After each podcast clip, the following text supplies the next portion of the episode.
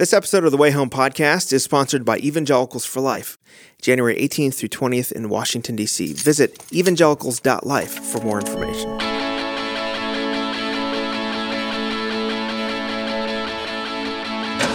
What does faithful Christian engagement look like in an increasingly skeptical and secularized world? You know, I asked this question of Gabe Lyons, the founder of Q, an organization dedicated to asking thoughtful questions and helping Christians think critically about the world. Gabe Lyons is a published author and much sought after speaker. He's widely praised for the ability to bring together differing people and engaging in very robust conversations.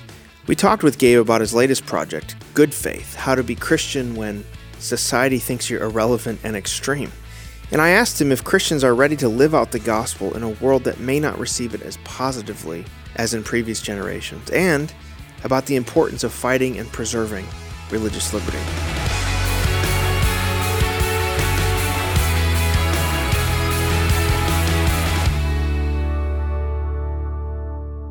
I'm glad to have my friend Gabe Lyons here on the podcast. Thanks for joining us. It's great to be with you, Dan. So, I want to ask you a lot of questions, but first, if let's say somebody was living under a rock and they did not know who Gabe Lyons is, or more importantly, what Q is, can you explain Q, what the mission is, and kind of what, what y'all are doing? Yeah, so Q stands for questions. That's our organization name. That's kind of our brand, but we do a lot of events and we try to do things that bring Christian leaders together to help them really think well about what's happening in culture, really develop worldview and, and how mm-hmm. to approach a lot of the difficult conversations and issues that not only people in the church are facing, but our neighbors are facing, our kids are facing. And so we've created several forums and ways over the last really 13 years that bring leaders into the same room to engage some really difficult issues by hearing from experts, thought leaders, practitioners, people who are really working these things out at street level. Um, and then we ask them to consider what they're hearing, to learn, to go back into their local communities and start to be a part of advancing good. Uh, we really believe Q is a part of helping Christians really see themselves confidently as part of what God's plan is to renew and restore all things, and specifically in in culture and in mm-hmm. the industries in which God's placed us uh, in our cities, in our neighborhoods, and so. Q really represents probably just this broader conversation that's been happening for about a decade. It's not widely known, so people wouldn't have to hide under a rock not to know about it. We haven't done a lot to just market it and push it out. Mm-hmm. It's probably been a pretty slow incremental growth thing very word of mouth of uh, leaders pulling other leaders in. And so, so at an annual Q conference, for example, which we do in Nashville mm-hmm. every April, we'll have about 1,800 leaders come in, and, and you've got presidents of colleges coming mm-hmm. and, and major relief organizations and nonprofits, but you also have the heads of um, television studios and architects and civic leaders and, and, and, yeah, people literally out in the middle of the mm-hmm. world who see themselves sometimes alone, not knowing uh, where to go for this kind of resource and thinking. And so that's I've really I've always enjoyed it just because the quality of guests and people you get, experts, the topics you're willing to broach, you know, not just the typical topics, which of course you talk about those, but even things that maybe people should be thinking about but aren't in terms of you know, human flourishing and kind of the way our communities are are are structured and policies and things like that. What was the like inspiration for Q? I mean, what you know, what was going on in your life, or what were some things yeah. that you were seeing that you said, I think this is something that's missing that the Christian community needs? Well, there was probably two things that were catalysts for this. One was I was 27 when we first started all this, mm-hmm. and and I realized that most of my peers who were either in the church or had one point been in the church, or maybe they never considered church, basically 20 somethings were not interested in faith or religion mm-hmm. or specifically Christianity. That Christianity was a pretty negative idea to them. It had really become something that was no longer like what Jesus had intended. And so that was a huge wake up call to me, realizing I'm here for some amount of years and I want to just be a part of helping uh, be a part of what God would want to do in a new generation. And and one of the huge hangups through research and things that we started to realize was that a lot of people just didn't see Christianity as a serious faith that that didn't really have real answers to everything we really encounter in life. It had, mm-hmm. it had mm-hmm. become really monopolized into just this transaction with Jesus that gets you to heaven. Mm-hmm. And so that might seem very basic today, but man, 14 years ago in the church. Not a lot of people were pushing into that, mm-hmm. but young people were hungry for a more holistic understanding of mm-hmm. our faith. And so that became a catalyst. And then Chuck Colson, who had been a mentor of mine, uh, first through his books and then later in person, it, it was transformational for me in reading his work. This central theme that came out that Christians are called to redeem entire cultures, not just mm. individuals. And I'd grown up in a Baptist church, Baptist environment. I heard a lot about saving souls and individual salvation, but not as much about this cultural redemption renewal part of God's plan for the world. And that just ignited something in me that I realized a lot of other 27 year olds weren't hearing that either in mm-hmm. evangelical circles, and that we should just be a part of helping them see how the breadth and beauty of the Christian faith that for 2,000 years was a part of how the Christian faith mm-hmm. advanced mm-hmm. and developed so many amazing things that have, have created the, the platform of Western civilization and, and so many things we enjoy and our world enjoys today. Um, but a lot of Christians, if you would have asked them, they'd say, no, Christians have had nothing to do with hospitals or mm-hmm. medicine or schooling or education. They, they had thought it just was about a transaction to get to heaven. And so we wanted to be a part of seeing a more holistic understanding of our faith develop. It is interesting if you study the history of the church, you know, uh, engagement in the culture with the culture creating culture, it's kind of ebbed and flowed in terms of there's been high points where Christians are creating things, meeting deep needs in the in society, and then there's kind of a sometimes a retreat sort of into our sort of Christian subcultures, and then kind of a going back out again into the world. You know, we're we're in a time now where there's a lot of discussion among evangelicals about like what does it mean to be evangelical? Is the term even redeemable anymore? There's a lot of um, distrust because of maybe some because of political engagement, identity with one party or the other. So what what are you seeing in terms of evangelical engagement? You ha- you have some people saying maybe we should kind of retreat and retrench and and rebuild uh, our key institutions so that we can have it make a difference. Yeah. Some people are saying no, we need to be out there talking on justice issues. I mean, so so what are you saying and what are you thinking well, think about it, with this? A, it is complex right now, and and I mm-hmm. think I think it's all the things you just said. We need to be rebuilding our institutions. We need to double down on what it means to be the church, mm-hmm. um, what theology looks like. We need to be discipling our children all the way middle school, high school in a way that's way more intense and serious than we've been for the last many mm-hmm. years when we've gotten really comfortable. And yes, we also need to be out there in every industry, every cultural front in our cities, being a part of advancing good. And you know, too many times we have the pendulum swing where it's one of those things mm-hmm. gets very, very much the focus for a season, which I think is what you're referencing. And then it's like, no, we need to separate and pull back from culture. I think the the case we've tried to make since we began Q 15 years ago was that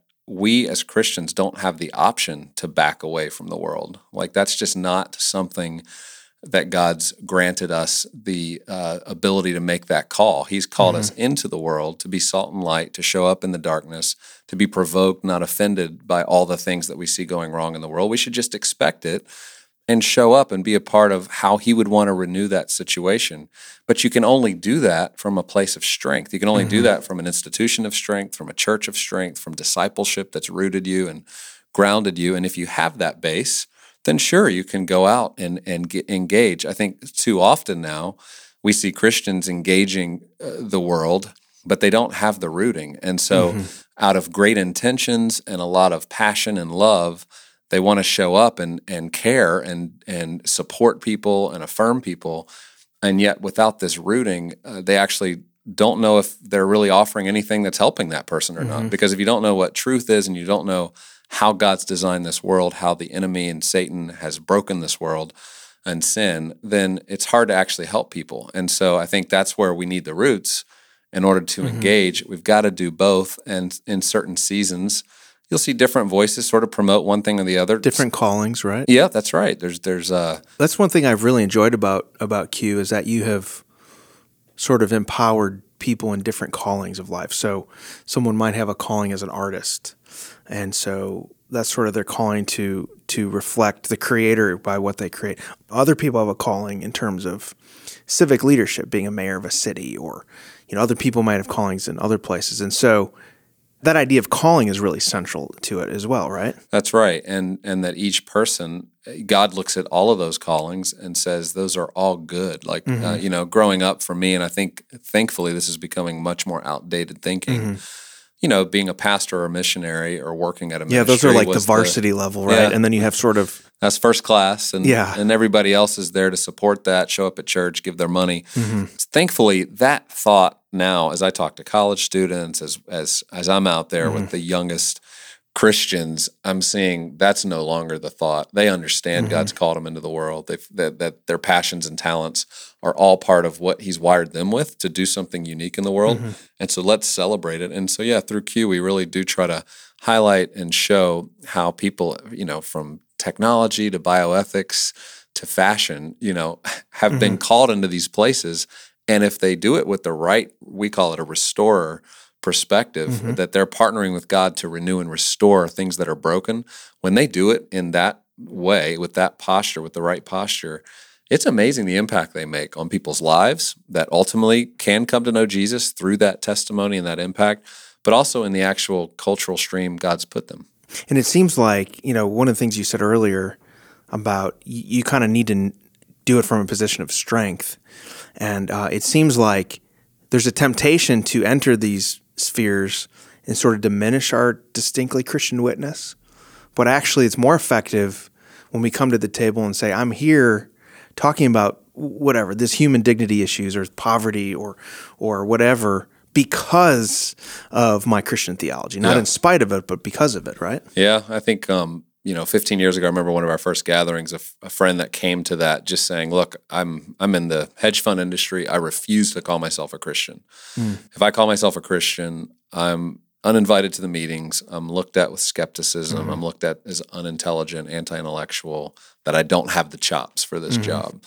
That was 15 years ago. I, th- I think there's a new conversation now amongst Christians recognizing, again, as we gain confidence and understand God's called us to these places, we don't need to be ashamed of the fact that faith mm-hmm. motivates our lives. If it's truly holistic and we're living out the gospel and the good news in every area of our life, we want people to know that and it's okay. And and maybe you don't lead with that in every mm-hmm. conversation, but you're certainly not ashamed of it.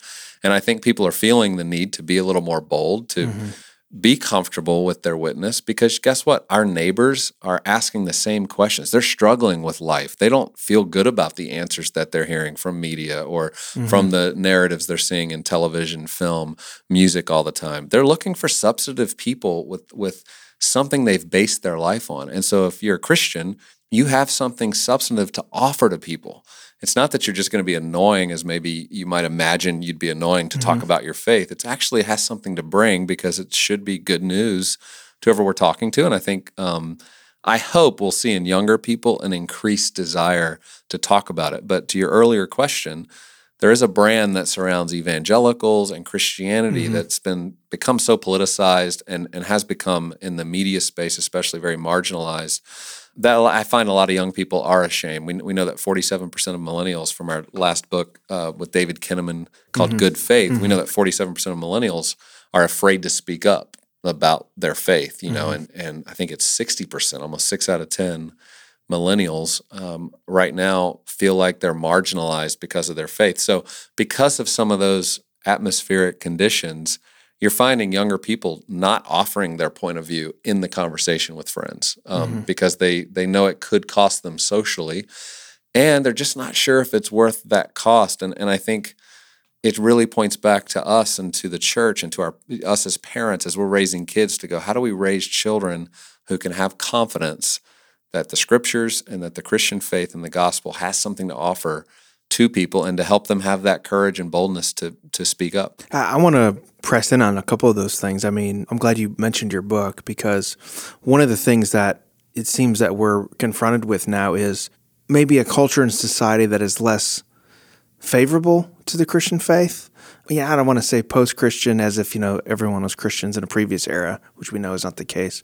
But there there is increasing pressures on on Orthodox Christian faith.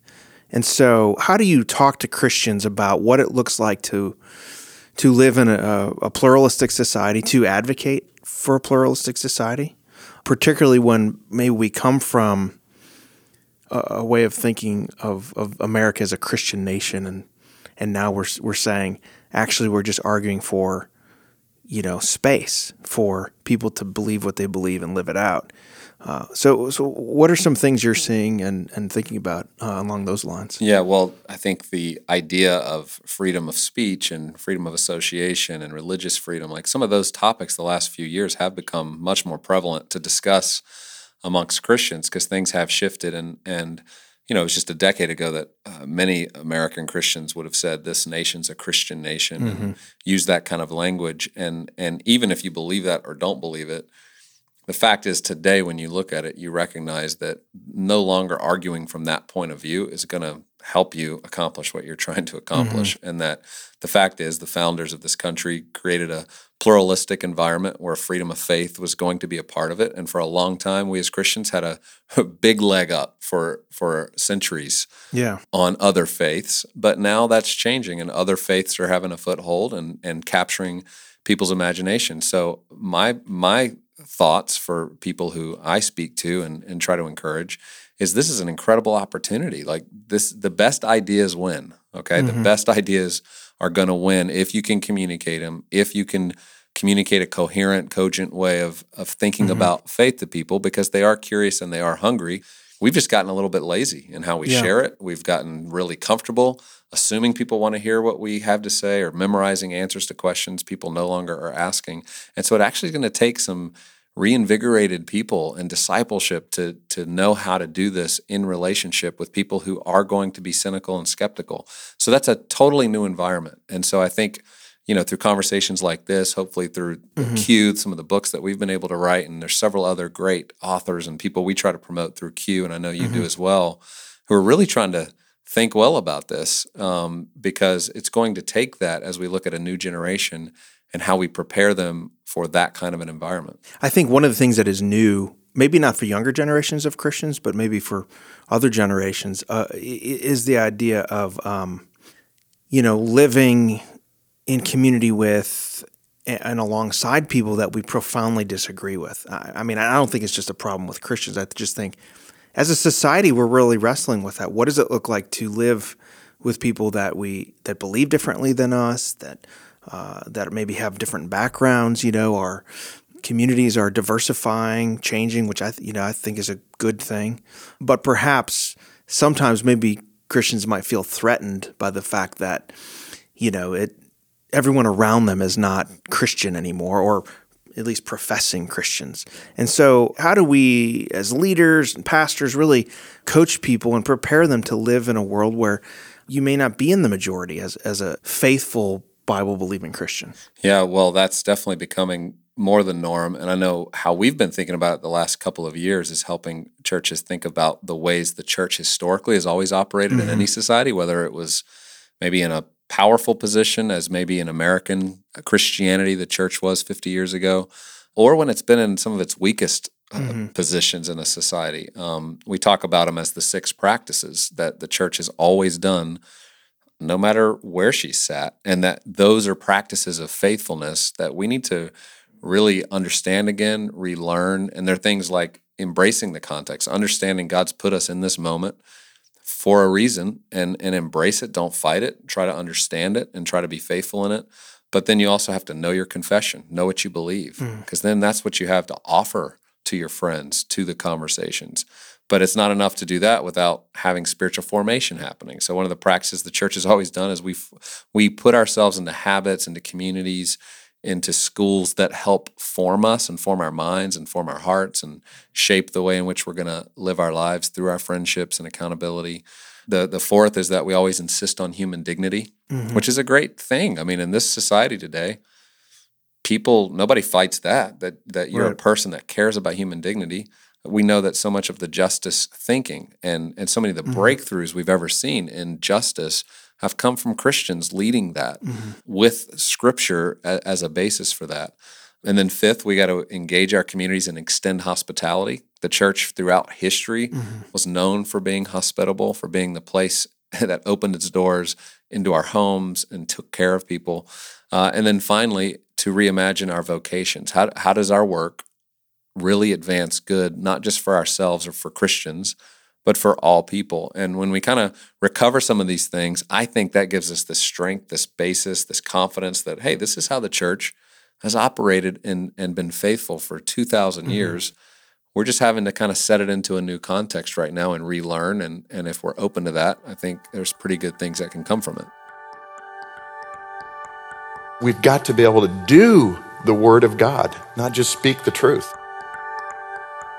that we must unapologetically testify that God values all life, from the unborn to the disabled to the dying. If God values it, we value it. What does it really mean to be pro life? You know, all around us, it seems like the world is on fire. There are refugees and orphans who are in desperate need of care. There's a foster care system that seems like it's overloaded. There's natural disasters and wars. And there's evils like abortion and racism and white supremacy. What does it look like for the people of God to move into those spaces and to speak up for life?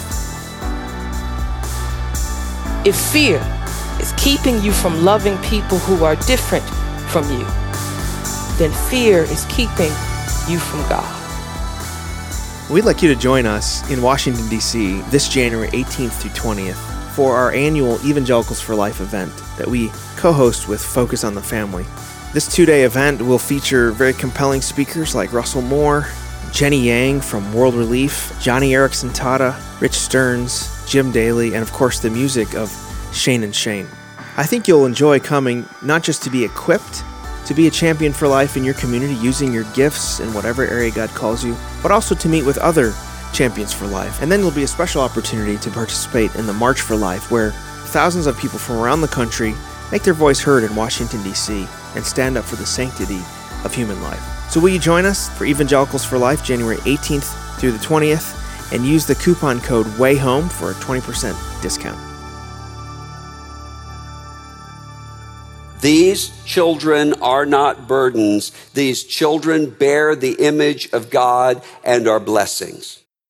Gabe, I want to ask you just a couple more questions before we finish, but one I want to ask you um, as you think about evangelicals and their place in society, particularly Western societies and particularly America, are there things that concern you about the the church right now that keep you up at night?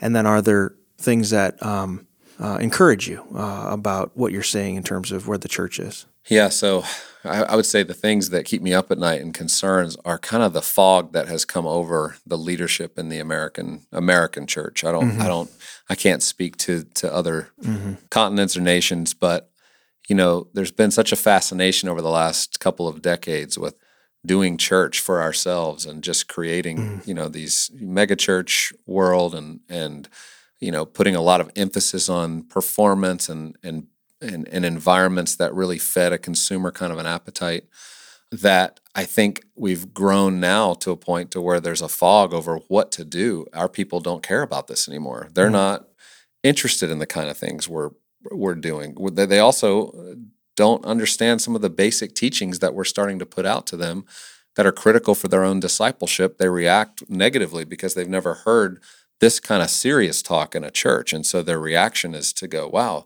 I didn't know our church cared that much about this issue mm-hmm. or this topic as pastors start to speak out. And one of the points in our research showed that almost 80% of pastors had some feelings of fear and concern to speak to some of the most difficult issues and topics in our society today. That could be life, sexuality, mm-hmm. um, you know, euthanasia, you know, race. Mm-hmm because they're concerned they're going to say something wrong that's going to offend the people in their church. And they don't want to lose people, right? Because that's sort of the thing that's counted and, and rewarded. And so they they've they've not been as confident in that. And at the same point, when we look at the people attending church, almost 80% of practicing Christians say, we wish our pastor would talk to us more about these topics. We don't know mm. how to talk to our friends about it. Mm. We don't know how to engage these issues. And so the sense of just missing one another, that that pastors don't realize their people are so hungry for this, and then the people are so hungry for it, they don't know where to get it. So we've got to we've got to correct that. We need pastors to be bold, to speak truth, to teach scripture, to get back to these basics. The thing I'm encouraged about though is when I do look at the next generation, I look at the 20 somethings, the college students, and I see the love that they have for their friends, their neighbors, their communities, the, the mm-hmm. way in which they start almost with the outward uh, profession and then they work backwards into, well, now I don't know exactly why I do this or how I believe it or where this is based in scripture, but I'm sure it's there somewhere. We have a lot of work to do to, to ground and root that in some cases. But there's, there's a general uh, sentiment of we care about the world. We care about the other. We're not just concerned with our own community or just Christians.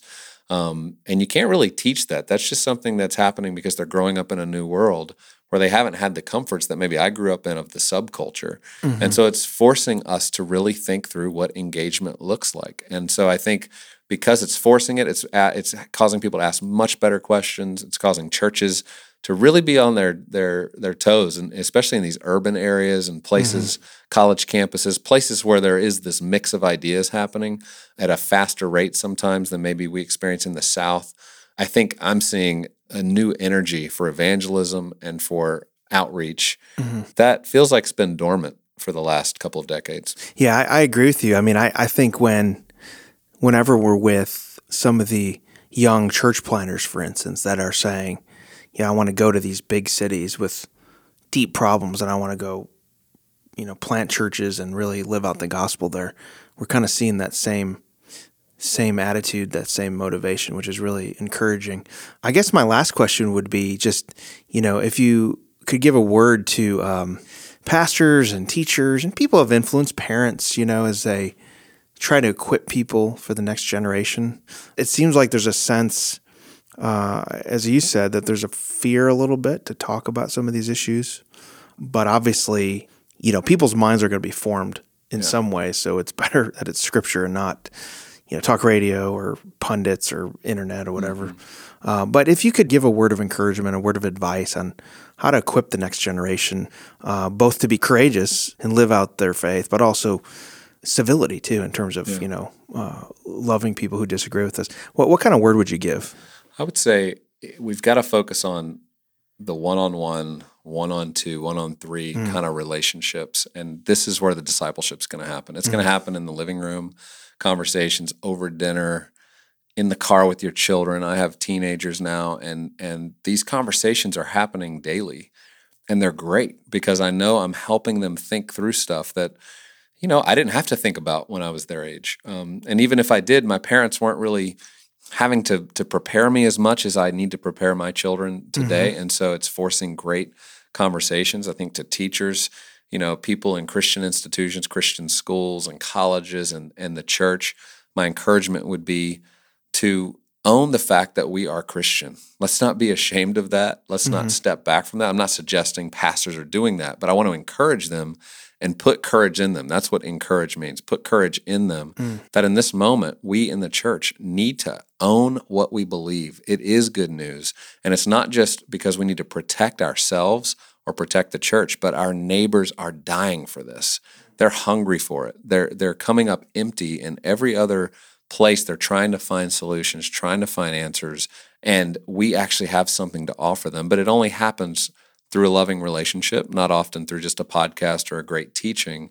It's going to come through a lot of one on one building a friendship and relationship. And so, not to be overwhelmed, I would encourage anybody listening don't be overwhelmed by the size and magnitude of, of the sense that the Christian faith is maybe stalling or it's not moving the way maybe you thought it would, but understand God's always working. Revival eh, historically has happened when cultures look the way our culture looks mm. and when the church looks the way the church looks that's actually prime time for God to move and the faithfulness of our prayers, our belief that He will move, that He can move, but then our own confession and repentance of sin and, and ability to just in a small way start to practice that faithfulness. I think God's looking for that. I think He's looking to and fro for people who are living those kinds of lives. We know He wants to move. And so let's just have our hands open and say, work through the institutions and things we're creating through Q, through this podcast, mm-hmm. through all the opportunities we have as Christians, as connected in the church, um, to see what He wants to do in the world move forward. And let's support one another as it happens. That's a great word to end on. Thanks, Gabe, for, for joining us. And I want to encourage everybody listening to check out Q if you have not, if it's uh, here in Nashville or through simulcast, I think you, you guys do, and in cities around the country. And then check out your book, uh, Good Faith, which really I think is an important book. It talks about religious liberty and living out the faith uh, in a pluralistic society. So thanks for joining us today. You're welcome. Thank you. Thank you for listening to the Way Home podcast. If you've enjoyed this conversation, please let us know by writing a review on iTunes. You can catch previous episodes on danieldarling.com. The Way Home is produced by Gary Lancaster and scheduling by Marie Delph. The Way Home is a production of the Ethics and Religious Liberty Commission of the Southern Baptist Convention.